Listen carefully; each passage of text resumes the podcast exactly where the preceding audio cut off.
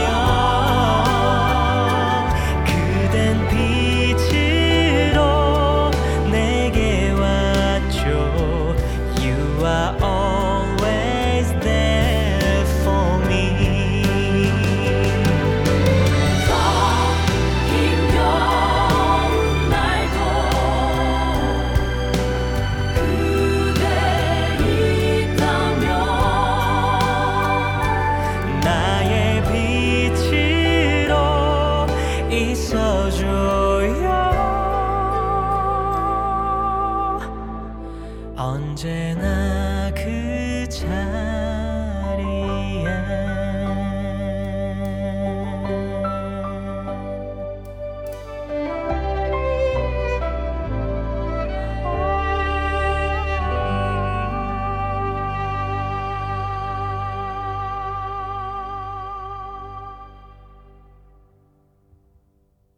(2015년 1월 셋째 주 이지 클래식 첫 곡으로 시크릿 가든과 임영주가 함께한 Always There 들으셨어요. 어, 벌써 2015년의 1월에 절반이 지나갔네요. 시간 참 빠르죠? 어, 새해 들어 계획하고 있으신 것들도 잘 하고 계신가요? 음, 아직까진 첫 달이라 잘들 하고 계실 거라고 생각합니다. 저도 아직까진 잘 하고 있어요. 어, 근데 말이죠. 음, 이렇게 내가 목표한 바를 이루기 위해서 혹은 좀 더 나은 삶을 위해서 아등바등 힘을 들여가지고 억지로 하다 보면 좀 빨리 지치는 경향이 좀 있어요.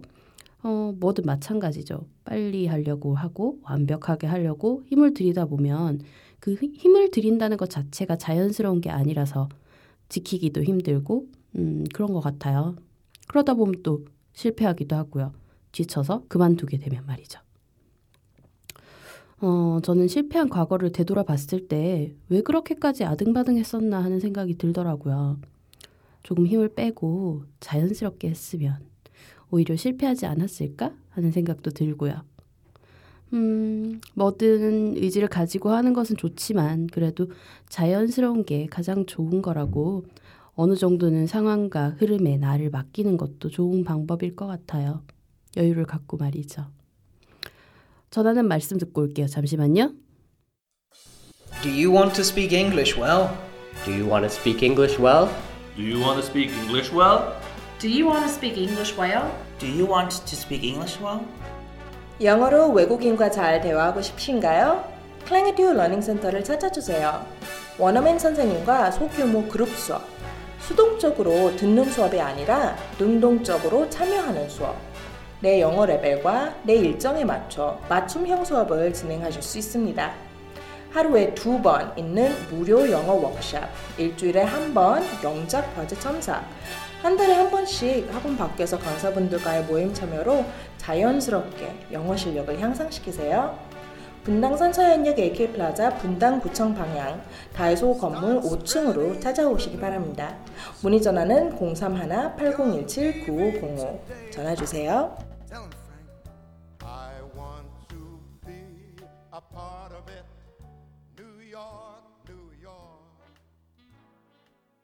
지피지기면 백전백승.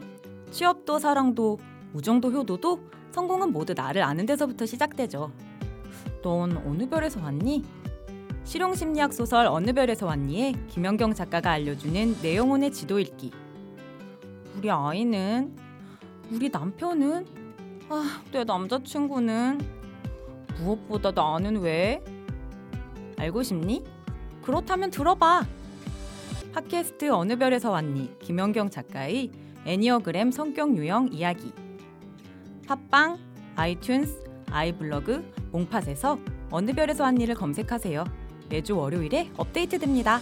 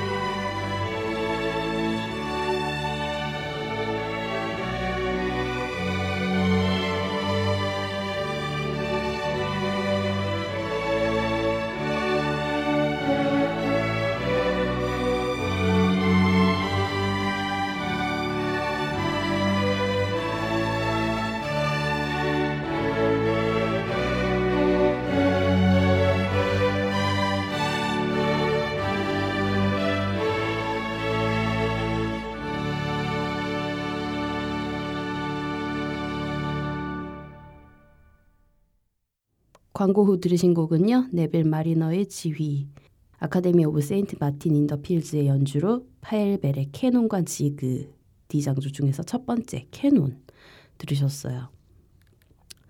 흔히들 뭐 캐논 변주곡이라고 많이 알고 계신데요. 원래는 캐논과 지그가 한 곡인데 캐논 한 부분만 유명한 편인지라 음, 언젠가 지그 부분도 들려드릴게요. 이지 클래식 들으실 수 있는 방법 알려드릴게요. 안드로이드 휴대전화 사용하시는 분들은 구글 플레이스토어에서 팟빵, 쥐약 어플리케이션 다운받아서 이지 클래식 검색하시면 들으실 수 있고요. 아이폰 사용하시는 분들은 앱스토어에서 팟캐스트, 팟빵 어플리케이션 다운받아서 이지 클래식 검색하시면 들으실 수 있습니다. PC에서 접속하시는 분들은 팟빵 사이트에서 이지 클래식 검색하시면 되고요. 새로운 플랫폼인 몽팟에서도 PC와 모바일 웹 버전으로 스트리밍 서비스 이용해 이지 클래식 들으실 수 있어요. 방송에 대한 질문 건의 사항은 메일로 보내주세요. easyclassicmusic 골뱅이 gmail.com e a s y c l a s s i c m u s i c 골뱅이 gmail.com입니다.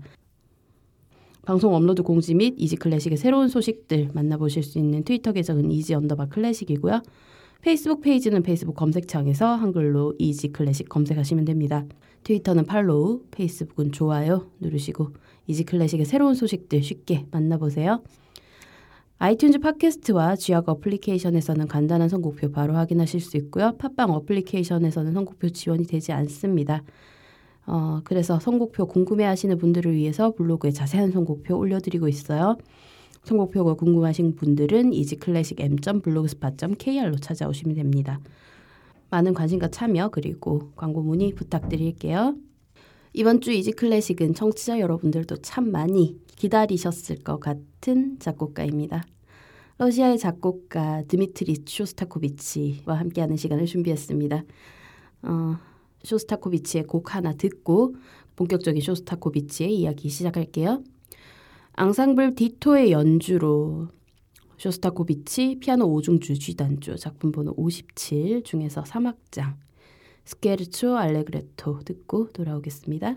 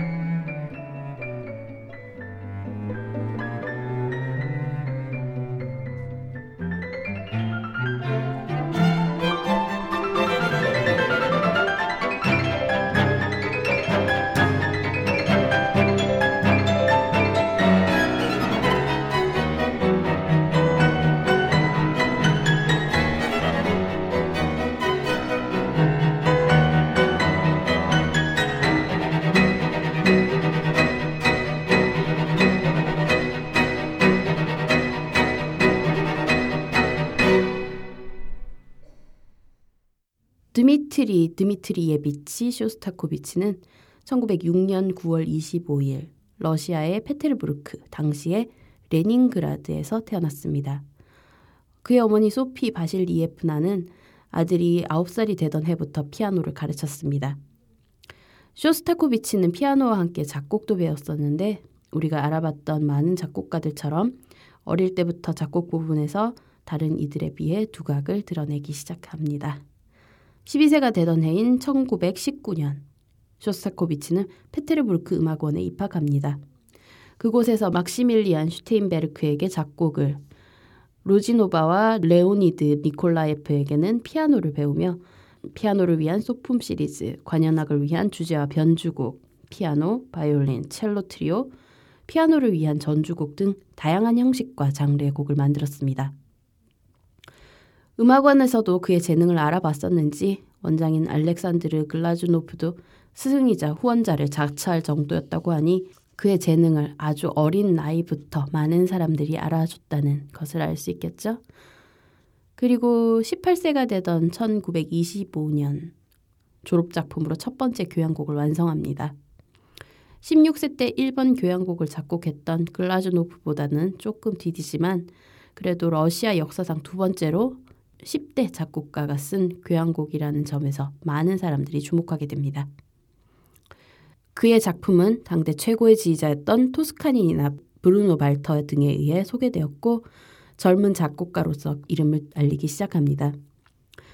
1번 교향곡 작곡 이후 2년 뒤인 1927년에는 2번 교향곡과 10월 혁명에 바침, 1929년에는 3번 교향곡 메이데이를 연달아 작곡합니다.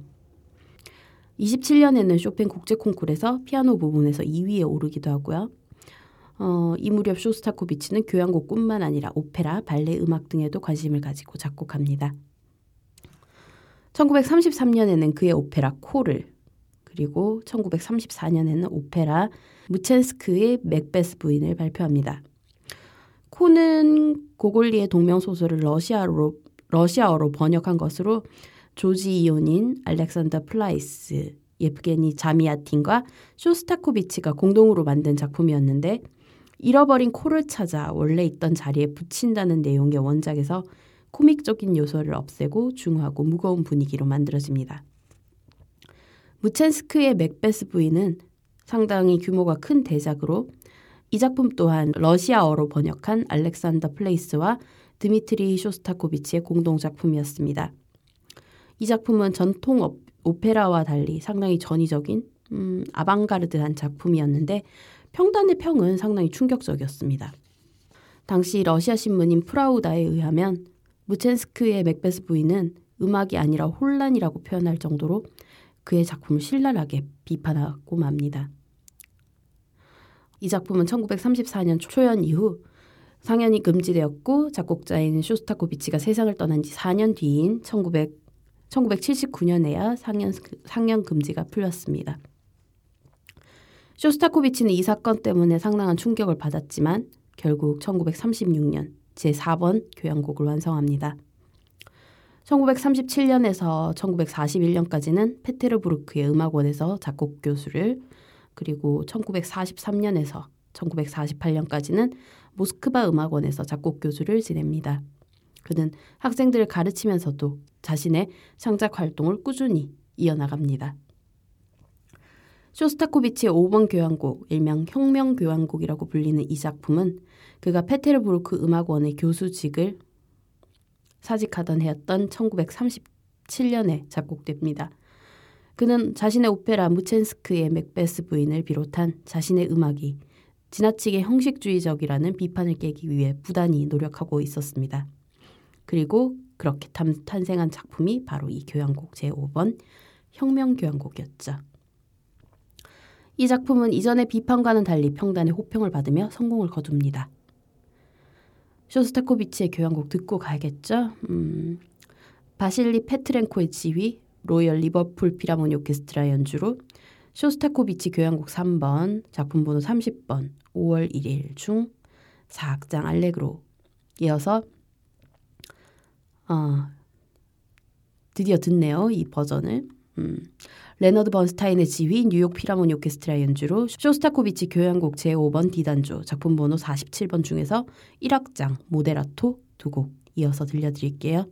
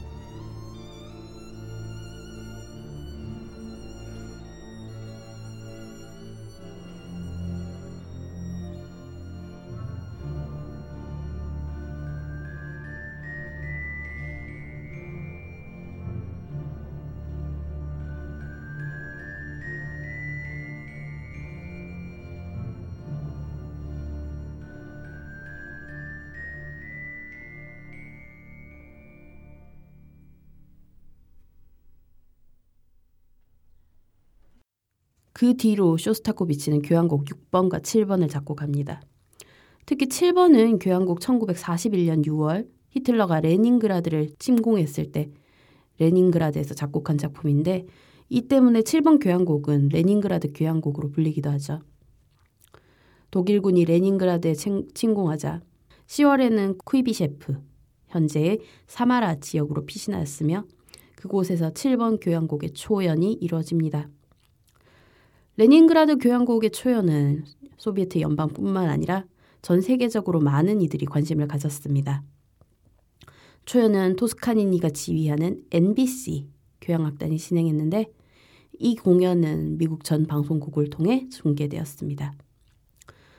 쇼스타코비치 그 자신의 의지와는 상관없이 레닌그라드라는 작 제목이 붙은 이 7번 교향곡은 소련뿐 아니라 미국과 영국 등 여러 연합국에서 수도 없이 연주되고 방송되며 전쟁에서의 승리를 기원하는 상징적인 음악이 됩니다. 전쟁이 호전되자 1943년에는 모스크바로 이주하여 모스크바 음악원의 작곡 교수로 재직하며 8번 교향곡을 작곡합니다. 마침내 제2차 세계대전이 끝나고 쇼스타코비치는 9번 교향곡을 작곡합니다. 이 9번 교향곡은 그의 이전 작품들과는 다른 성격의 곡이었습니다. 작곡자인 그 자신 또한 쉽고 명쾌한 분위기에 의한 곡이라고 언급할 정도로 귀엽고 발랄한 곡이었는데 사람들의 호불호가 명확하게 갈리는 곡이었습니다. 당시 소련의 권력자였던 스탈린은 어, 쇼스타코비치 교향곡 9번에 거는 기대가 남달랐던 것 같습니다. 전쟁의 종결이라는 큰 사건과 교향곡이 가지는 상징성이 결합하여 음, 베토벤의 합창 교향곡과 같은 대단한 걸작이 탄생할 것이라고 기대했었지만 쇼스타코비치의 교향곡 9번은 그런 기대와 거리가 멀었죠. 이 때문에 지다노프 독트린, 지다노프 신화가 시작됩니다. 스탈린의 신복이자 소련 문화정책 지도자인 안드레이 지다노프가 움직인 것이었는데 한마디로 스탈린 정권 입맛에 맞게끔 문화계 인사들을 길들이려고 한 것이었습니다. 그는 지다노프 독트린을 통해 많은 예술가들의 창작 활동을 검열하고 예술가들이 공산당의 정치 노선에 맞는 창작 활동을 하도록 강요했습니다.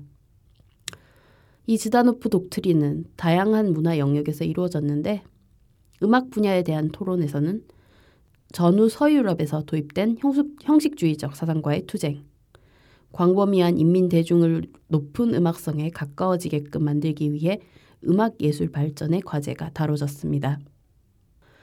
이 회의 이후 쇼스타코비치뿐만 아니라 세르게이 프로코피에프, 아람 하차투리안, 가브리 포포프, 비사리온 셰발린, 니콜라이 미아스코프스키 등이 형식주의자로 비난을 받게 되었고 이 지다노프 비판으로 인해 쇼스타코비치는 모스크바 음악원 교수직도 내놓고 스탈린이 사망하는 1953년까지 스탈린 선전용 영화 음악을 주로 작곡하며 살아남기 위해 협조해야만 했습니다. 하지만 발표를 미루면서 몰래 실내악이나 교향곡 등을 작곡하고 있었죠. 1953년 스탈린이 사망하고 나자 쇼스타코비치는 그해 10월에 10번 교향곡을 8년 만에 발표합니다. 그의 나이 47세가 되던 해였습니다. 그리고 이후로도 11번 교향곡과 12번, 13번, 14번 교향곡을 연달아 계속 발표합니다. 1960년에는 자의인지 타의인지 모르겠으나 소련 공산당에 입당했는데 이 때문에 쇼스타코비치는 소련 정권의 어영 작곡가가 되었다는 비판에서 자유로울 수 없게 되었습니다. 그가 공산당 입당 전후에 작곡한 교향곡 11번과 12번도 혁명에 대한 부제를 붙이고 공개했기 때문에 더더욱 그랬고요. 하지만 현악사중주 8번과 같이 공포와 고통을 표현한 작품들도 만들었었고 소련 내에서는 공공연한 만행이었지만 공식적으로 언급을 하지 못했던 반유대주의를 비판하는 교향곡인 13번 바비아르를 작곡하기도 하는 등 무조건적인 정부 협력자는 아니었던 것으로 보입니다. 쇼스타코비치는 제14번 교향곡을 작곡한 2년 뒤인 1975년에 그의 마지막 교향곡인 15번 교향곡을 작곡합니다. 이 곡을 작곡할 때 그는 심근경색을 앓고 있었습니다.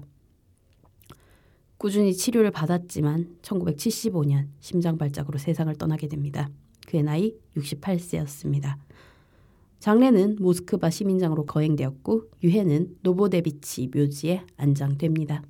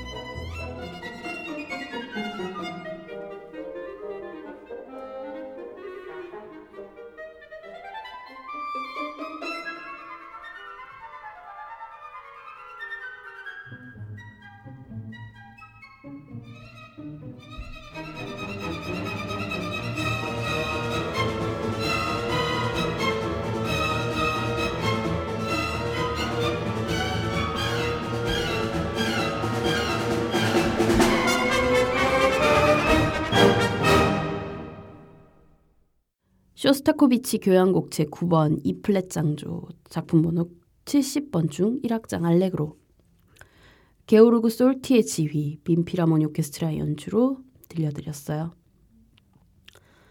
쇼스타코비치는 세 번의 결혼을 했습니다. 1932년에 결혼한 첫 번째 아내 니나 바르자르는 딸 길리나와 아들 막심을 두었고 스탈린의 대숙청이라는 험난한 시기를 함께한 동반자였습니다. 아들 막심은 아버지의 뒤를 이어 모스크바 음악원과 페테르부르크 음악원에서 피아노와 지휘를 전공했고 지금도 현역 지휘자로 활동 중입니다. 니나가 1954년에 사망한 후 2년 뒤인 1956년 쇼스타코비치는 콤소몰의 운동가였던 마르가리타 카노이바와 두 번째로 결혼했는데 성격 차이로 3년 만에 이혼하고 맙니다. 그리고 8년 뒤인 1962년에 음악 출판사에서 일하던 이리나 수핀스카야와 결혼했고 이 결혼은 성공적이었습니다. 이리나는 쇼스타코비치의 작품 편집과 초연 준비 등 음악적인 면에서 도움을 줬고 쇼스타코비치 사후에도 생전의 반려자로서 중요한 증언들을 남기기도 합니다. 쇼스타코비치의 지인들로는 화가, 음악학자, 작가, 극작가, 연주자, 군인 등 여러 분야의 사람들과 두루 친했던 것으로 보이는데 특히 극작가였던 브세볼로드 메이에르홀드와 소련군 원수 미하일 투하쳅스키는 스탈린 대숙청 기간에 목숨을 잃었고 작가 미하엘 조셴코는 특유의 풍자적인 시 때문에 스탈린에게 찍혀 작품 활동을 금지당해 불행한 말년을 보냈습니다. 그리고 주변인들의 이런 불행들은 쇼스타코비치의 작품 활동에도 영향을 끼쳤다고 할 수 있겠습니다. 쇼스타코비치의 오라토리오 숲의 노래 준비했습니다. 베이스 니키타 스토로주와 브라이튼 페스티벌 합창단, 뉴 런던 어린이 합창단의 노래, 블라디미르 아시케나지의 지휘, 로열 필하모니 오케스트라 연주로 쇼스타코비치 오라토리오 숲의 노래 중 첫 번째 곡 When the War Was Over, The Pioneers Plant the Forests, 다섯 번째 곡 The Young Communists Forge Onwards 세 곡 연달아 들려드릴게요.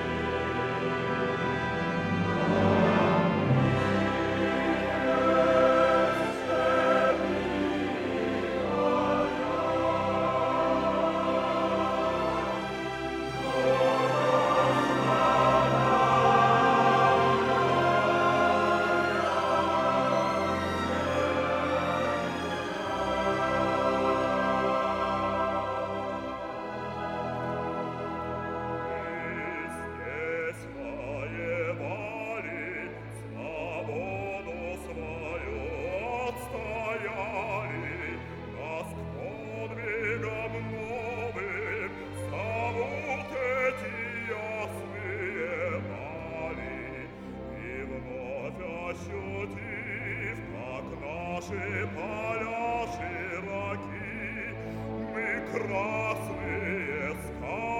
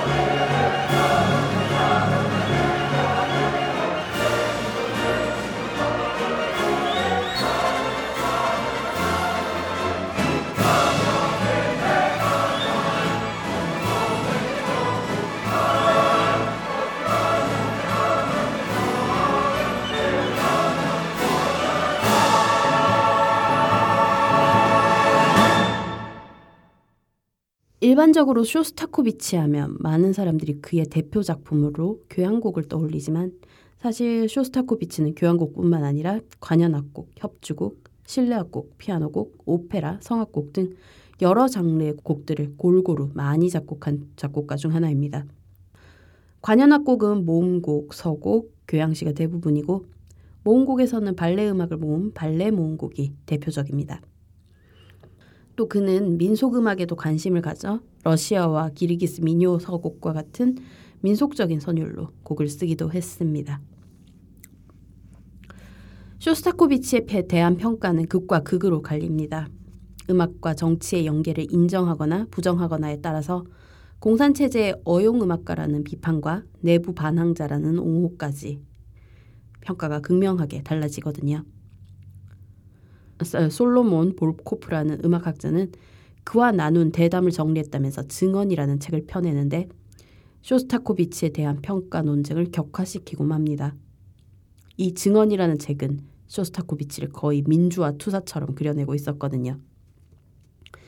게다가 1990년대 후반부터는 쇼스타코비치의 논문과 사적인 대화록 등을 저자 자신의 입맛에 맞게 편집해 출판했다는 비난, 비판이 거셌는데 볼코프가 제대로 대응하지 않아서 의혹이 커지게 됩니다. 게다가 쇼스타코비치의 미망인이었던 이리나가 남편이 볼코프를 만난 것은 몇 번 되지 않았다며 책의 신빙성에 대한 의문을 증폭시켰고 음악학자들은 쇼스타코비치가 남긴 여러 글과 증언의 내용, 내용을 대조하면서 볼코프의 작업을 비판하는 논문, 논문들을 펴내기도 합니다. 반면 또 쇼스타코비치와 친한 사이였던 친한 사이였던 플로라 리트비노바의 증언과 소련 붕괴 이후 쇼스타코비치의 아들인 막심이 볼코프를 지지한다고 선언함으로써 논란은 계속됩니다. 이 증언이라는 책이 위서이네 아니네 하는 논란도 일어나지만 대다수 쇼스타코비치의 지인들은 이 책의 내용이 대체로 진실임을 인정하고 있다고 하네요. 특히 소련 붕괴 이후 딸인 길리나와 아들 막심이 이전에는 볼코프에 대해서 비판적인 자세였다가 태도를 바꾼 것을 보면 그 내용을 무시할 수 없는 것이 아닌가 하고 생각할 수도 있겠죠. 소련 붕괴 이후인 1990년대 후반부터는 많은 사람들이 절충적인 견해를 내어놓았는데 쇼스타코비치는 레닌 등 초기 혁명가들에 대해서는 경외심을 가졌지만 스탈린이나 후속 집권자들의 독성과 폭력에 거부감을 느끼고 작품에 우회적인 비판과 풍자를 더했다는 분석이 대체적으로 인정받는 분위기입니다. 한국에서는 대한민국 정부, 정부 수립 이후 수많은 소련 작곡가들과 함께 쇼스타코비치의 작품 전체가 금지곡으로 지정되게 됐고 음반 수입도 막혀서 소위 말하는 마니아들이나 해외에서 몰래 LP를 들어와 들여와 숨어서 듣는 정도였기 때문에 쇼스타코비치의 이름이나 음악이 다른 작곡가들에 비해 덜 알려진 편이고 생소한 것도 사실입니다. 어, 이전에 21회 때 시대타운 19의 이색 PD님과 함께 소개해드렸던 재즈몽곡 2번 중에서 왈츠 2번 소개해드릴 때도 말씀드렸는데요. 저 또한 쇼스타코비치의 이름을 알게 된 지 얼마 되지 않았거든요. 왜 그렇게 몰랐을까 하고 생각해보니 저 또한 주로 90년대 음악 공교육을 받았었기 때문에 그때까지만 하더라도 쇼스타코비치의 음악을 교과서로 접하긴 힘들었지 않나 싶습니다. 특히나 다른 소련 작곡가들과는 달리 쇼스타코비치는 미국이나 다른 국가로 망명을 선택하지도 않았었고 러시아 본토에 계속 머물면서 몸을 낮추고 정부에 협력하며 살아왔기 때문에 더더욱 접하기 힘들지 않았을까 하는 생각입니다. 1979년 레너드 번스타인의 뉴욕필 내한 공연 때 있었던 쇼스타코비치 교향곡 5번 연주에 대한 일화는 이미 여러 차례 소개해 드렸으니 당시에 한국의 분위기가 어땠는지 짐작하실 수 있을 거라고 생각됩니다. 1980년대 후반부터 문화 그리고 예술 규제가 완화되면서 국내에서도 쇼스타코비치 곡들이 연주되기 시작했고 지금은 어렵지 않게 쇼스타코비치의 곡들을 들을 수 있게 되었습니다. 저는 오늘 방송을 준비하면서 그 어느 때보다 선곡하기 참 힘들었거든요. 음, 쇼스타코비치의 곡들은 그 양도 많은데다가 그 곡 특유의 그의 곡 특유 분위기가 있고 또 고르고 골라 선곡하고 나면 그 길이가 엄청나서 들려드리기를 포기하기도 하도, 하기도 하고 말이죠.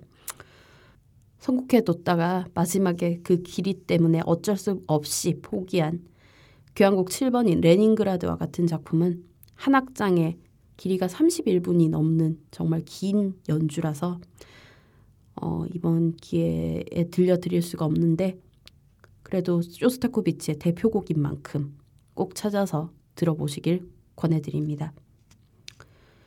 오늘 마지막 곡으로 준비한 곡은 쇼스타코비치 교향곡 15번 A장조 작품번호 141 중 1악장 알레그르토입니다.